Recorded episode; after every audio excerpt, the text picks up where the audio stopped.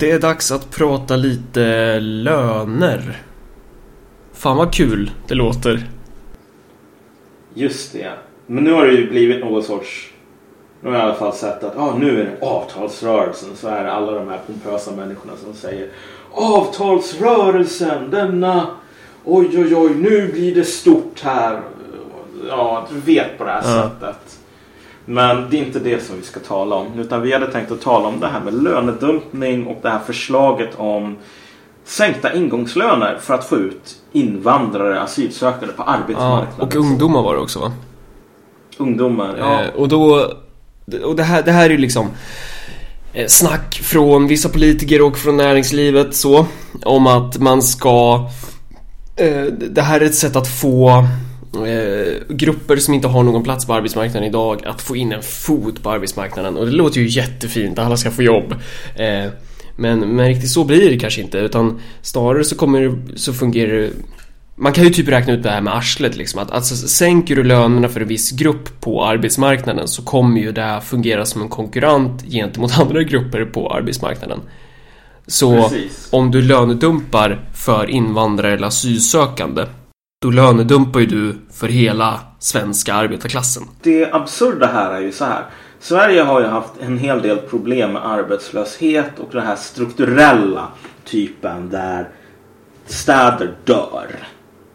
Mer eller mindre. Och det finns inget kvar där. Alla flyttar till städerna. De får inte heller jobb och så vidare och så vidare. Och när du säger städer så menar ju inte du i en amerikansk kontext utan då menar du verkligen i en, alltså små, små orter. Så. Ja, nej men precis. Alltså USA har ju det bästa exemplet i typ Detroit och liknande. Men det där händer ju i Sverige också. Verkligen. Det, det är få människor som bryr sig om det. Det är få människor som skriver om det. Man, man talar bara om de här människorna. Man talar aldrig till dem. gångerna man talar om dem så är det ju när man ska liksom håna dem, när man ska göra sig roligare på deras bekostnad och du vet så här, vem vill bo här? Och du vet allt annat som är som... Men typ ta, ta, ta Landskrona. Det är väl det perfekta exemplet på det. Så här. Eh. Fästet för SD och så är det massor med människor som sitter. Hälften av Sveriges journalistkår bor i typ ett kvarter i Stockholm. Sitter och pratar sinsemellan. Ja, vad tänker människor i Landskrona? Är de bara efterblivna eller är de stackars offer? Typ? Och inser inte hur nedlåtande det är. Men, men hur som helst. eh, Så de här problemen med arbetslöshet och liknande är ju inte nya. Och lönedumpning, snarare så här att asylsökande kommer och de är tvungna att ta ett jobb till en viss minimilön. Den minimilönen kommer att bli en maximilön snarare. Därför att de kommer fortfarande inte att få jobb de här människorna. De är sista valet. Innan vi fick den här flyktingvågen så fanns det massor med människor som fortfarande var arbetslösa. Och de som är arbetslösa som talar svenska och ser svenska ut och allt det där, det känner vi till. De kommer fortfarande att få jobb i första hand. Um, men de kommer att få jobb i en situation där arbetsgivaren kan säga så här. Nu har vi den här minimilönen. Om inte du accepterar den, du måste acceptera den därför att det finns människor som är lagligt tvungna att ta det här jobbet om inte du gör det. Så att det kommer att bli en maximumtak snarare på alla, för alla de som fortfarande kommer att få jobb. Och de som fortfarande kommer att få jobb, det kommer inte att vara asylsökande överlag. Det kommer att vara ja, svenska kids Ja. typ. och så, så alla de partier och politiker och, och personer eh, diverse SD-vänner och sånt då som, som säger att ja men det är ju jättebra att sänka lönerna för asylsökande. Det de förespråkar är ju att man ska lönedumpa hela svenska folkets löner i princip. Precis. Eh, och, och, och det är ju Det tycker inte jag är så jävla bra Men, men det är ju också så här Tycka en sak, sen måste man också se på hur Vad är det som driver på det här liksom eh, och, och anledningen till att man dumpar löner är ju för att svara på någonting materiellt Alltså Ja. Det här gör ju företag och politiker för att kunna kamma in mer hos sig själva liksom. Det här är ju en del av klasskampen så det här är ju en del av, av utsugning och det är en del av det systemet som ser ut på ett visst sätt. Är det inte så jävla fascinerande egentligen? Nu, nu när, när man tänker på det här. hur, hur säger man att det här, vilket kontext placerar man den här lönesänkningarna i? Jo, det är så här. Nu har det kommit massor med asylsökande till, till Sverige. Och det är ju en belastning på ekonomin och allt det där. Så nu måste alla dra sitt strå till stacken och det måste vara lite gemensamma uppoffringar. Ja. Och gemensamma uppoffringar det är att de som tjänar minst ska tjäna Ja. ännu mindre. Det är ingen som får för sig att ens föreslå. Det är så här. Halvera politikerlönerna och så får det här gå till att betala eller typ skatta för de som tjänar mest. Gem- du vet, man använder ord som gemensam uppoffring. Men det är ju bara ett kodord för din Och, den, och det används på två sätt. Det är en gemensam uppoffring när man sänker folkets löner, när man sänker svenskarnas löner. Eh, men det är inte... Eh, men, men å andra sidan så är det också en gemensam god sak att höja politikers löner. För att, för att de är så kompetenta. Det det är någonting som ligger universellt i folkets intressen, i nationens intressen så liksom. Så man använder det verkligen åt två håll från etablissemangets sida. Precis. Men det som du nämnde innan, det här med materiella orsaker. Jag tycker det är väldigt intressant. För det är ju inte så att de här talen om att sänka lönerna började när den här flyktingvågen Nej. kom. Det här har varit en väldigt, väldigt gammal käpphäst. Och det varit så här, vad som än händer så är svaret sänkta löner. Och det handlar ju om att så här, företag vill få ner sina produktionskostnader. Helt enkelt. Ju billigare arbetskraft desto billigare att producera. Å andra sidan så blir det ju problem då. För att de här människorna som man sänker lönerna för är ju också de som ska köpa de produkterna som de här människorna producerar. Så, så sänker du lönerna så sänker du konsumtionsförmågan och då blir det, det blir problem. Men tanken är ju, jo, jo, jo men det, du har ju helt rätt. Och det är ju det som är det, det, är det, som är det djupt motsägelsefulla i det här um, i det här lönedumpning som fenomen. Just för att det, är, det presenteras inte som okej nu ska vi se till så att vissa människor kan öka på sina vinstmarginaler. Det presenteras som ett sätt att lösa problemet att jättemånga människor inte har jobb. Mm. Men om man tänker efter i så här 5-10 sekunder så ser man ju att det här kan ju inte på tusen år lösa det problemet. Därför att företag anställer inte människor för att vara schyssta. De investerar inte för att vara schyssta. De investerar för att tjäna pengar. Och om du sänker lönerna på McDonalds med hälften eller någonting. Vad du gör då det är ju att du ser till så att de som jobbar på McDonalds har hälften så mycket pengar och lägga ner på mat inklusive att gå på McDonalds. Men McDonalds anställer ju bara människor, bygger bara nya restauranger om det finns folk som har råd att gå och köpa hamburgare. Och de som går och köper hamburgare, nu är du inte VD för Svenskt Näringsliv så. Så att Problemet med jobbskapande genom lönesänkning är ju att jobbskapande är en funktion i slutändan av hur mycket effektiv effective demand, liksom. hur mycket efterfrågan, hur mycket hamburgare, bilar, tjänster, varor du kan sälja. Och framförallt så handlar det ju om att förflytta kapital, värde alltså. Från, från, eh, från arbetarklassen, från majoriteten av befolkningen till en liten, liten, liten, liten del. Som inte så här använder det här värdet till eh, att konsumera eller så. Nej men precis, om du dubblar lönen för någon på Svenskt Näringsliv så kommer inte den här äta dubbelt så mycket mat eller lägga dubbelt så mycket pengar på mat. Utan den kommer lägga det på en bank eller någonting sånt. Ja men precis. Så att Det politikerna säger är inte sant. De mörkar sin faktiska agenda liksom. Och det kan man ju, det, det är ju att sparka in en väldigt öppen dörr. Men det, det bör ju sägas, för det är ju väldigt, väldigt få som säger det idag. Att så här, nej. Att, att dumpa lönen ger ju inte, det är ju inte några fler jobb. Tvärtom liksom. Det är att förstöra för folket och, och det blir färre jobb. Men däremot så ger det mer pengar till de härskande i samhället.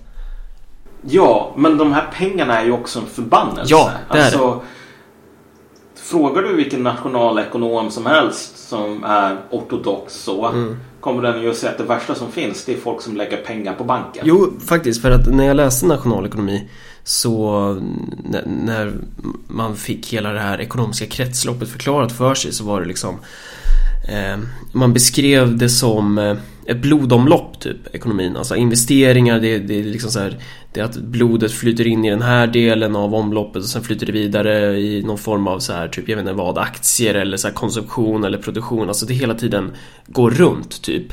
Eh, men så är det en sak som är väldigt, väldigt destruktiv för ekonomin enligt så här borgerliga nationalekonomer, eller nationalekonomer överlag ska man väl säga idag. Och det är att, eh, att spara. Sparande beskrivs som en, en läcka, ett stort läckage, eh, ett stort blödande sår som man måste täppa till. Eh, och man pratar om Milton Friedman, den här eh, nyliberala idioten, eh, som att han eh, det här geniet Milton Friedman, han, han, han hade idéer om att så här, man måste se till så att inga gamlingar har kvar några pengar när de dör till exempel. Alla pengar måste in i blodomloppet och man måste minimera sparandet.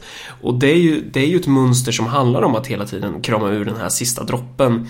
Eh, och då får man ju tänka på att eh, det handlar ju faktiskt inte bara om att här, skapa jobb och sånt där. För det är ju så de här människorna från etablissemanget vill, vill få det att låta som. Liksom. Nu skapar vi jobb och sånt där. Utan det handlar ju om att få in mer pengar till sig själv i princip. Precis. Och så att det, det som slår en med det här förslaget, jag tror inte det kommer att gå igenom i slutändan. Jag tror de kommer att droppa det. Men Varf, varför skulle det inte gå igenom? Alltså så här, var, varför skulle de här... Det här ligger ju i deras natur. Hur ska man, kan man säga så? Det, det ligger ju i tigerns natur att jaga kaniner typ. Det här ligger, det ligger i politikers och kapitalisters natur att krama ur de sista dropparna ur arbetare liksom. Jo, jag tänkte komma till det. Alltså att det, det som slår en med det här förslaget är ju dels väldigt egoistiskt på ett plan. Uppoffringen ska alltid vara någon annan. Så det ska vara arbetare som uppoffrar för som får, du vet, leva sämre för att vi måste leva sämre nu, säger någon. Och vi betyder du. Men det här är också väldigt reflexmässigt. Och med det menar jag bara, det, det är knee jerk liksom, reaction. Det här är någonting som om du pressar arbetare och tar de här pengarna du kommer inte kunna göra någonting annat med dem än att lägga dem på hög. Därför att de här pressade arbetarna kommer att ha mindre pengar vilket kommer att göra att det är mindre lönsamt att öppna en tebod eller en bilfabrik eller någonting. De är panka, de har inte råd att köpa mer grejer än vad de gör. Så, så att motsättningen här är väldigt, väldigt talande. Alltså att man vet inte varför man gör det här annat än det går dåligt. Vi måste trycka ner arbetare i stövelskafterna. Det är liksom ett blint mål på något sätt. Man bara, man bara Ja. kämpar för det här heliga överordnade målet om att krama ut mer och mer profit, mer och mer vinst ur befolkningen in i den egna skattkistan i princip. Precis, men, men, men som du säger, det ligger i tidens natur. Det här är inte någonting som man gör för att det här är vårt klassintresse. Det här är någonting som man gör för att man har en reflex som får en att tro att vi måste trycka ner Och, arbetet. den, och den här så fort någonting är materiella reflexen, eller det här materiella incitamentet, intresset, eh, förklaras ju i, i termer av en ideologisk berättelse som är så här att det är genuint gott för nationen eller det är genuint gott för ekonomin och så. Mm. Men alltså det här med sparande är väldigt värt att ta upp för att de här förslagen sker ju i ett större ekonomisk kontext och så fort man tänker på hur ser ekonomin i stort ut idag så ser man ju eh, en väldigt oroande tendens. För att det överordnade målet ungefär sen, sen den här stora finanskrisen nu går vi mot en annan finanskris eller befinner oss redan i en så men den 2008 Sättet som man försökte få ekonomin tillbaks på fötter efter den var bara så här. Man, man resonerade som, som så här. Att just nu finns det inte tillräckligt många människor som har jobb. Det finns inte tillräckligt många människor som investerar, bygger nya fabriker, öppnar nya tebodar, öppnar nya McDonalds restauranger och så vidare. Folk sparar för mycket. Så att därför Så en, det var, den bedömningen var en av de stora anledningarna till att man började med så här um, låga räntor, nollräntor och nu är vi nere på minusräntor i Sverige. Det vill säga man förlorar pengar på att spara pengar. Precis. Med en minusränta på typ 1% om året. Om du sätter in 100 kronor så kommer du ha 99 kronor kvar i slutet av året. Du betalar alltså banken för, för privilegiet att låna banken pengar. Och hela det är ju menat att du inte ska sätta in pengar på banken. Du ska tänka så här, okej, okay, men jag köper något för de här pengarna. Eller jag köper aktier eller jag köper Precis, du, du sparar inte, du investerar istället. Du skickar in ja, i blodomloppet. Jag, precis. Men det här har inte funkat. Någonting händer. Det på gång med våra vänner. Det är Marcus och Malcolms podd. Nollräntor har inte funkat, minusräntor har inte funkat. Och där kommer man väl in på det här med att det här heliga överordnade målet som den härskande klassen har om att hela tiden eh, pressa ut mer och mer vinst. Eh, vad gör man när den här ideologiska berättelsen om att marknaden löser allting, marknaden sköter det här på egen, av sig själv, när det inte riktigt funkar, då, då måste man ju ta i med såna här metoder som till exempel minusränta och du vet fas 3 och såna här grejer. Och det här är ju en tendens. Det här är, det här är en tendens som, var kommer den sluta egentligen om man ska se över tid? Alltså, för, för tio år sedan så pratade man ju om att då var det väldigt, väldigt det var jättevänster, det var, det var så brutal kommunism, man ville nationalisera en bank för typ 10 år sedan. Mm. Vilka är det som vill nationalisera bankerna idag?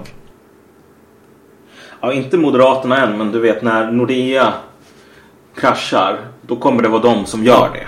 Och där, där har du ju också det här med, för jag menar ju på att jag sa ju det till dig när vi snackade liksom, ja men ett alternativ måste ju vara en planerad ekonomi. Men det finns ju ingenting gott i en planerad ekonomi liksom. Jag och du lägger ju någonting annat i det ordet än vad till exempel Moderaterna skulle göra.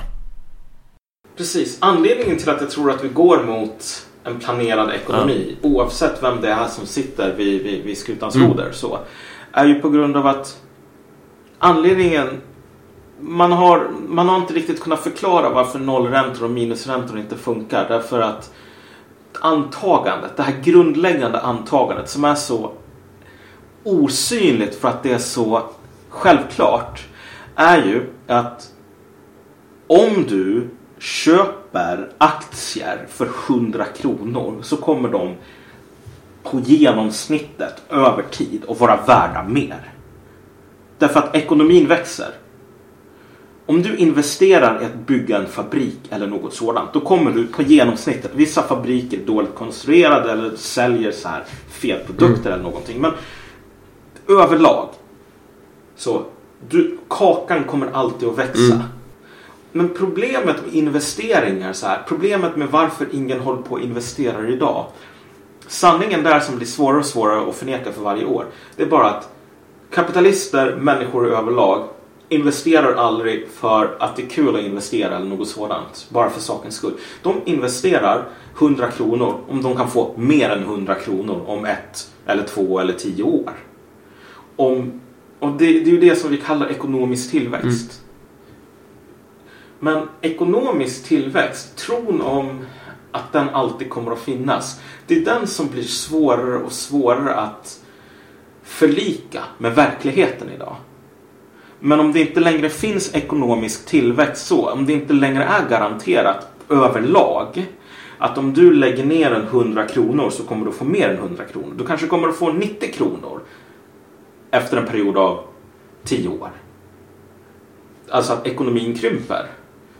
Om, I ett sådant läge då kommer det fortfarande finnas människor som tjänar pengar och sådär. Precis som det fortfarande finns människor som förlorar pengar i en växande ekonomi. Men det kommer inte att finnas oavsett minusräntor, oavsett alla de här försöken att eh, få bort sparande så kommer du inte kunna få investeringar. Därför att investeringar sker bara när det är bättre att investera än att spara.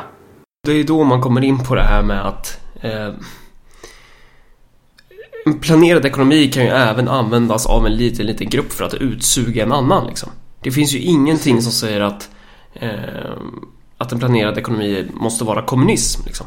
Att det måste vara någon, någonting genuint gott för folket. Utan en planerad ekonomi kan ju lika gärna vara Alltså en kommandostyrd ekonomi av att de som fortsätter, alltså de som sitter på makten idag De kommer ju göra allt de kan för att fortsätta sitta på makten Precis som en, en tiger kommer försöka motarbeta dig om du står i vägen för den liksom.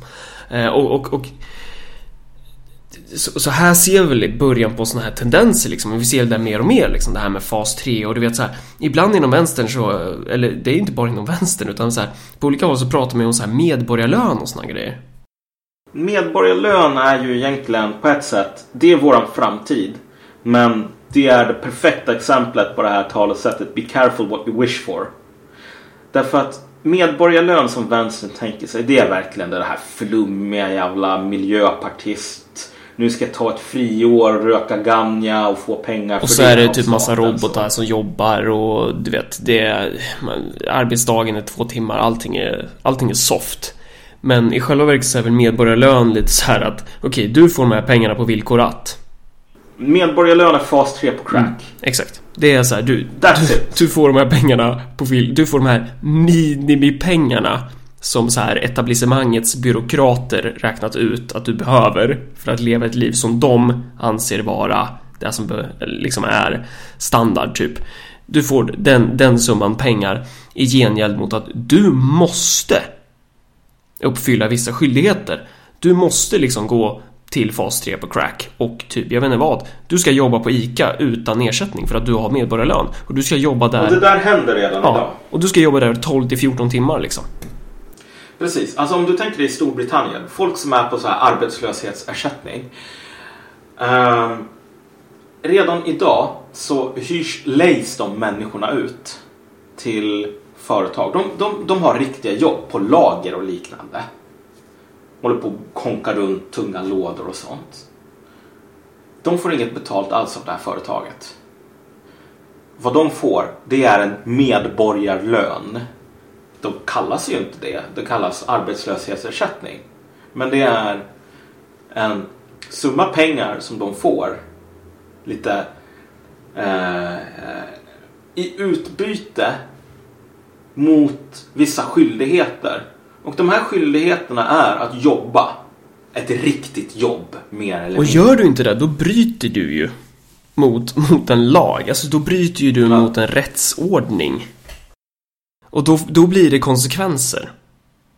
Och, men vad, vad det här är i praktiken är bara att staten mer eller mindre hyr ut arbetare till vinstdrivande företag. Mm. Och staten subventionerar hela lönekostnaden. Mm. Och alltså, här har vi här har vi på något sätt en embryonisk form av framtidens, framtidens nya ekonomi. En ekonomi som kan klara sig någorlunda väl i en värld utan tillväxt. I en värld utan tillväxt så kommer det vara jävligt svårt att vara kapitalist. Och jag, jag tog det här exemplet eh, innan vi snackade så här för är det inte ganska undligt egentligen hur vi tar syre, att vi kan andas som om det vore något naturligt. Det finns i princip en enda plats i hela universum som människor kan vistas utan att dö på fem sekunder. Mm. Och det är Närke. på planet... Ja, ja, precis. Allting annat är inte på riktigt. Men, men snart Närke är, kommer att sprida ut sig och ta över hela ja. jorden. Och det går ju att leva på resten av jorden. Det är bara inte lika fint. Men, men hur som helst. Det finns en plats i universum. Och det är planeten jordens yta som människor kan vistas på utan att dö direkt. Vi antar fortfarande att det är normalt. Men du vet, åk ut i rymden, åk ut till Venus nära solen eller någonting. Och du kommer att upptäcka väldigt plågsamma, väldigt snabba sätt, nya sätt att dö mm. på. Och ekonomerna är väl likadana? Mm, ja, alltså precis. Ekonomer tänker så här. Precis som vi tänker egentligen att det är inget konstigt att det finns syre, att vi kan andas mm. det. Det är det normalaste som finns i en värld där det är det onormalaste som mm. finns. Så tänker de kring tillväxt, att det här... Alltså, Precis tillväxt som fenomen, den här kapitalackumulationen liksom, som, vi, som, som är väldigt fundamental i vårt produktionssystem, i kapitalismen. Det är ju inte, alltså det är ju ganska nytt fenomen rent historiskt sett. Det är inte ett allmänhistoriskt fenomen. Det är ett historiskt specifikt fenomen. Nej men precis. Tillväxt har existerat kanske på den, den sortens tillväxt som vi är van vid. Typ 3,5 procent överslaget per år. Uh, i hur många hundra år då av en mäns, människan har väl existerat i en sån här hundratusen år ish. Det beror på lite grann hur man räknar och vad för sorts om man räknar neandertalare in Kontentan är i alla fall att det är väldigt, väldigt liten del på den här ja. tidslinjen. Eh, Precis. Ett par hundra år av ett hundratusen ja. år kan vi ju säga lite förenklat. Så har det funnits de här förutsättningarna. Men nu, Men, nu när det inte finns där liksom? Ja, alltså det, man kan inte direkt säga att det inte finns det. Nu, nu, ja, nu finns det ju absolut. Men, men så här, i ett läge där det inte finns det. Alltså, ja, det är lika viktigt med tillväxt för det ekonomiska system som vi har idag. Ungefär som som det är viktigt för människokroppen med syre eller temperaturer som inte är minus 200 grader. Så. Uh, nu är temperaturer på minus 200 grader långt, långt mycket mer vanliga än temperaturer på typ 30. Mm. Vi behöver komma till poängen. Det är ganska ovanligt. Ja, poängen är bara så här. Om man nu ska ta det här rymdexemplet mm. så vi har ju lite olika sätt att överleva även i en atmosfär som inte är så himla liksom, under, i omständigheter som inte är så jävla nice. Vi har rymddräkter och så här, konstgjorda andningsmaskiner och liknande. Planerad ekonomi enligt, i Moderaternas regim kommer att vara en konstgjord andningsapparat åt vinstdrivande företag. Och det behöver inte vara Moderaterna, det kan vara i ja. politikernas eller etablissemangets regim. Ja, liksom. precis. Ja, men jag menar, det, sossarna kommer att göra precis samma sak. De kommer bara vara sämre En planerad ekonomi i etablissemangets regim kommer vara en konstgjord andning liksom. Precis. Det kommer att vara olika sätt att artificiellt, eller vad man nu ska kalla det, se till så att de här livsformerna som bara kan överleva i, i den här ganska unika miljön kan fortsätta göra det ett tag till. Precis, det är ett sätt att bevara klassutsugning på. Ja. Att, att så här, fas 3 på crack. Det är dit vi är på väg. Det är där som den här lönedumpning, hela den grejen. Det är en del av den agendan. Och det är dags att börja fatta det. Och, och då är frågan så här, vad är alternativet till det? Ja, det, det är ju det som är... Nu kommer många när man, när man lägger fram det på det här sättet så är det nog risk att många i vänstern bara säger ja men ja, det är därför som vänstern behövs. Det är därför som vi behövs. För att vi, vi kommer att använda robotarna till, till, till, till godo. Det här handlar inte om robotar. Vänstern är lika mycket en del av systemet om vi säger så. Um, som de är egentligen mer en del av systemet än kapitalisterna själva på ett sätt. Du vet, ta Detroit, ta alla de här avfolkningsorterna. De, vad som händer där är ju mer eller mindre att kapitalister säger så här. Vi kan inte upprätthålla kapitalismen längre utan att behöva offra er. Ni är ballasten som vi kastar över relingen. Nu får ni klara er själva. Ni får leva som typ på medeltiden typ utan poliser eller vatten eller el och sånt. Vi har inte råd med det där längre. Du vet, var finns vänstern där? Jag brukar ta det här exemplet med The Matrix. Så här. Du har The Matrix och det är ett system och det är jävligt hemskt och ojämlikt. Och så har du de som slåss emot det. Men vänstern idag har inget alternativ till The Matrix. De är ungefär de här människorna som när robotarna säger vi har inte plats för er längre, det går dåligt nu. Här, ni blir losskopplade och så får ni överleva på den här helvetesplaneten mm. typ. Så kommer vänstern där, frihetskämparna och säger Åh gud vad hemskt, vad orättvist, vi ska koppla in dig i The Matrix igen. Mm. För det är din rättighet att vara inkopplad i The Matrix så att vi kan fortsätta slåss mot hur orättvist The Matrix är. Men det... Fattar du vad jag menar? Ja, men det finns ju någonting man kan göra. Precis, jo. Betala sig för Big och företag som natt medans fotfolket ska tjäna glatt ekonomen kan visa att de rika får mer blir det smulor. Det kan tyckas skumt men TVn söver. Lanserar massa skit alla snart behöver. Mera kneg, regeringslöver. Mera prylar, flera lån. Plattskärm, ny telefon. Småfolket drar alla strån medan svinfolket smiter ifrån. Så vi måste vakna. Det är väl dit vi vill komma nu efter en halvtimme. Att så här, nu har vi ju, vi har ju summerat det här nu liksom. Varför sker det här? Hur funkar det? Vi har summerat det jävligt eh, så här bra liksom. Att, att planekonomi, eh, alltså så här, det, det är ingenting genuint kommunistiskt av det utan det skulle lika gärna kunna vara en artificiell eh, alltså en konstgjord andning från etablissemang där fortsätta utsuga folket på. Men grejen är, det behöver ju inte vara så. Alltså man kan ju föra en politik som, som går i en annan riktning. Och då kan man ju prata i olika grader av annan politik. Liksom. Dels en annan politik som på lång sikt måste göra upp med det här systemet. Eh, och inte då i termer av ett aktivt val utan mer för att vi måste göra upp med det här systemet. Alltså vi kan ju ha en planerad ekonomi som, som inte är det politiska etablissemanget som suger ut folk. Vi skulle kunna ha en planerad ekonomi strukturerad efter principer som är till för att garantera människor bostad, mening, arbete och du vet sådana här grejer. Men som inte bygger på idén om tillväxt. Eh, och, men till att börja med så kan man ju så här istället för att hålla på och snacka om så här Åh, det, är allas, det ligger i allas gemensamma bästa. Vi måste ha en gemensam uppoffring. Det är därför vi ska sänka svenska folkets löner. Så här, de som tjänar 10 000, de ska tjäna 5 000 typ. Eller vad det nu kan vara. De som tjänar 24 000, de ska tjäna 14 000. Eh, men De som tjänar 500 000 ska tjäna 60 000. Exakt! Och det är där vi kommer in. Alltså här. Eh, Jag är partiledare för ett, för ett närkinskt missnöjesparti.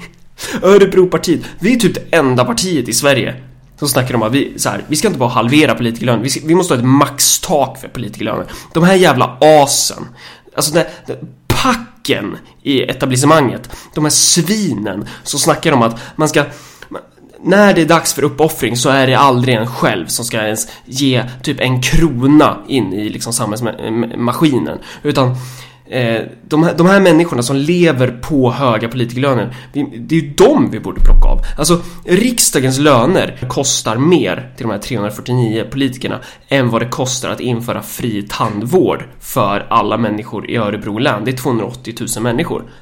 Alltså, det, det, det, det, det, så här, det, det, är en, det är ju summor som är väldigt, väldigt stora men som inget av de etablerade partierna pratar om, givetvis, eftersom de är ju en del av det här systemet.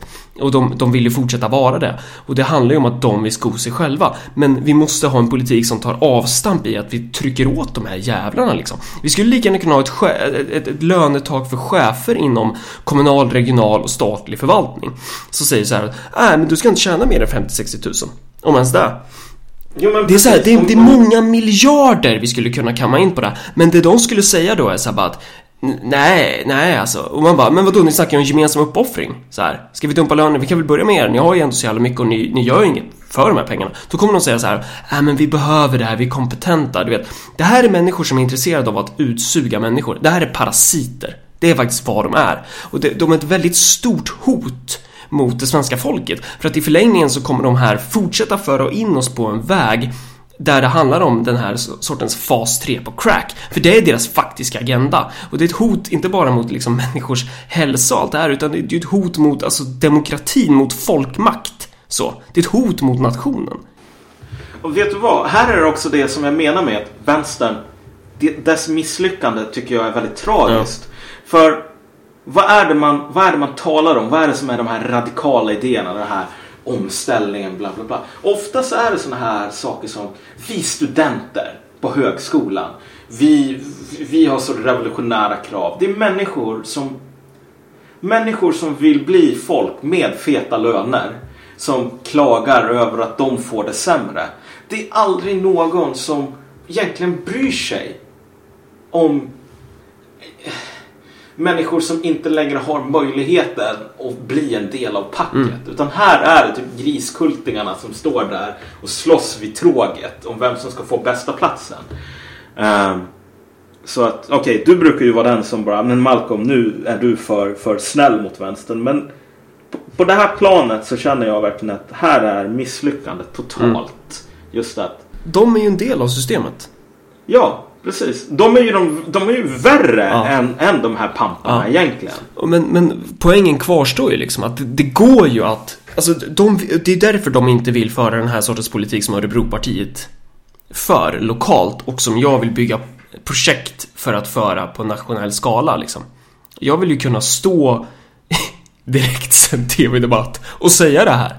Att så här, nej alltså det är ni som är problemet i det här jävla landet. Det är ni som så här, partiledare som tjänar 120 000, 140 000 så här, chefer som, som plockar ut sig helt enorma eh, löner inom, inom staten och sånt här. Och, och som, som genomdriver de här jävla nedskärningsdoktrinerna som allting syftar till att så här, flytta kapital, flytta värde från folket till eliten. Det är där läget vi är i nu.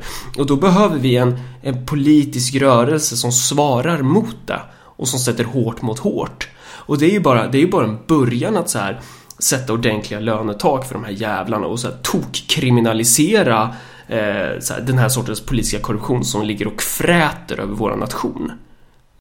Vi måste bygga ett samhälle i en annan riktning bort från det här jävligt destruktiva systemet som håller på att föra in oss på, som sagt, fas 3 på crack. Ja. Nej men definitivt. Och det här är ju i slutändan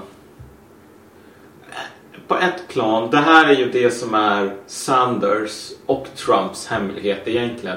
De, de bara säger så här. Det här spelet är riggat. Ja. När man talar om gemensam uppoffring, då är det eran uppoffring. När det är folk som ska skickas ut i krig för att dö, då är det era söner och döttrar. Men det är ju bara ena halvan av berättelsen. Och den är sann. Det är ena halvan av Den det. andra halvan måste ju vara så här. Därför behöver vi bygga ett samhälle som så här, där vi planerar våran hushållning och där vi, där vi styr genom demokrati liksom. Men det kan vi inte göra om vi ska ha en liten klick människor som ska sitta och ha en Ena dagen så betyder gemensam uppoffring att typ så här 90% eller 99% av folket ska så här du vet, sänka sina löner medan 1% inte gör det. Och andra dagen så är gemensam uppoffring att så här, eh, den här 1% ska höja sina löner liksom. Alltså, vi, vi behöver ju ha eh, Sanders och Trump, de, de, de har fattat hur man ska spela på, på en motsättning som är, som är sann. På en klassutsugning. Men de är ju inte beredda att göra upp med den. De är inte beredda att ställa om produktionen. De är inte beredda att göra upp med kapitalismen, med, med det här etablissemanget som, som förvaltar kapitalismen. Jag, Ja, jag vill precis. göra det. Du och jag vill göra det. Vet du vad? Jag tror, jag- om man säger så här. Alltså, det som folk inte har fattat det är att när kapitalismen avskaffas så kommer inte det vara vänstern som gör det, tror jag. Jag tror att det kommer vara kapitalisterna själva som gör det. Därför att, vet du vad? Medeltiden var också ett planerad ekonomi. Ja. Det var bara det att det var vissa som satt på toppen av den sociala pyramiden. Sen var det vissa som jobbade åt dem. Och det här var en helt naturlig och fin värld och så vidare. Men när, när du säger det kommer inte vara vänster som avskaffar kapitalismen, då menar du moderna vänstern, alltså de, de som är vänster idag liksom. Ja, dels det, men jag tror så här. Oavsett om det inte kommer någon politisk rörelse, även om vi talar om det som kommer efter vänstern, någonting bättre. Så att om ingen gjorde någonting, så om en 200 år så kommer vi nog inte ha kapitalism längre. Den kommer att vara avskaffad och de före detta direktörerna kommer nog att vara grevar och baroner och liknande istället. Det är bättre att vara en greve eller en baron i ett läge utan ekonomisk tillväxt. Ja, och det är dit vi är på väg nu. Alltså, Precis. för att vi har liksom Den härskande klassen kommer fortsatt vara härskande klass. Deras barn kommer fortsatt vara parasiter liksom när de växer Ja. upp. Alltså kapitalismen är ju ett visst sätt att tillhöra den härskande Ja. klassen. I och med att du behöver vara... Eh, du behöver liksom... Äga produktionsmedel, typ. Ja, precis. Eh, Men du kan ju lika gärna vara den härskande klassen genom att vara subventionerad av staten.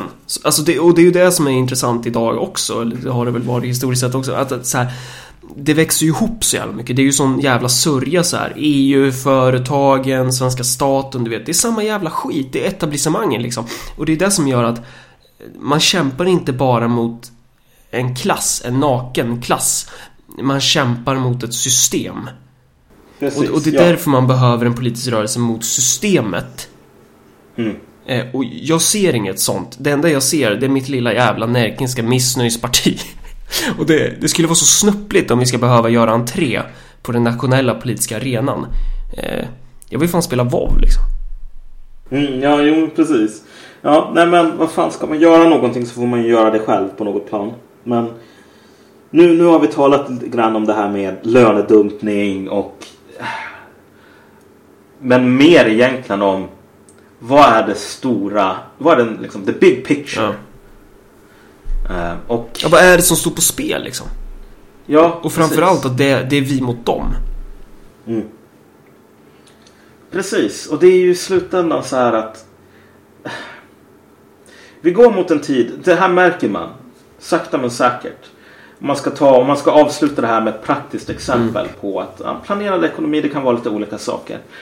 Ehm, man hade under den här Napoleonkrigen, efter, efter franska revolutionen så var det ju 20 år lite drygt av konstant krigsföring som Frankrike var inblandade i flera olika rundor. Under den här perioden så hade man alltså den här revolutionära eh, republikanska regeringen. Alltså, alla de var så här superliberala ekonomiskt. De hade total jävla kommandoekonomi. Det var inte för att de hade hoppat in i en tidsmaskin och lärt sig på någon så här Sovjetunions liksom, teknisk skola så. Utan det var bara för att en kommandoekonomi var vad de behövde för att föra liksom, så här, total warfare. Och idag så har du alltså har man någon som Vladimir Putin som börjar tala lite så här om att ja men kanske Sovjetunionen. Det var fan en ganska bra idé. Lenin var ju i och för sig en Mm, För landsförrädare. han, han gjorde revolution och du vet kastade den rådande ordningen från... Det, det gillar man nog inte om man är Putin. Nej, nej men precis. Men hela det här med planhushållning och planering och allting sånt. Nej, vet du vad? En gång i tiden så... Det här är någonting som folk lätt glömmer. Putin sågs ju en gång i tiden som den liberala urbana kandidaten. Det är få som kommer ihåg idag. Men det är en ganska mycket av en helomvändning från honom. Börja tala om ja, men så här, planering, central, liksom gosplan. Jävligt smarta grejer ändå. På ett fundament, filosofiskt plan till och med. Bra skit. Men, och han gör ju inte det för att han har blivit kommunist eller någonting i den stilen. Han tänker i de banorna därför att det börjar bli användbart från Ryssland. Men den sortens planerade ekonomi kommer aldrig någonsin, inte på tusen år, att bli som den på Kuba. Det är aldrig någon i maktens korridor som kommer att säga Vet du vad, det viktigaste är att se till så att alla har gratis utbildning, gratis sjukvård och nog att äta. Det kommer aldrig att vara sen kan man tycka vad fan man vill om. Kuba men det är en jävla skillnad mellan de två varianterna. Liksom. Antingen är det fas 3 på schack. Crack. Mm. Mm. Vad det nu är. Precis, alltså vi, det poängen, det viktiga här är att det är jävligt mycket spridning. Om vi nu kommer att gå mot en tid där kapitalismen mer och mer behöver den här konstgjorda andningen, den här rymddräkten gjord av subventioner för att fortsätta kunna leva. Ehm, du kommer att få en planerad ekonomi vare sig du vill det eller inte. Den enda frågan är om du kommer att låta Vladimir Putin eller Anna fucking Kinberg Batra planera den åt Eller dig. om vi ska ta makten i våra händer och planera den själva. Ja, precis. Det kommer att bli... Det, det är en fråga om vad för sorts prioriteringar man har. Gillar du det du lyssnade på? Då får du jättegärna dela det här avsnittet så att fler kan lyssna på det.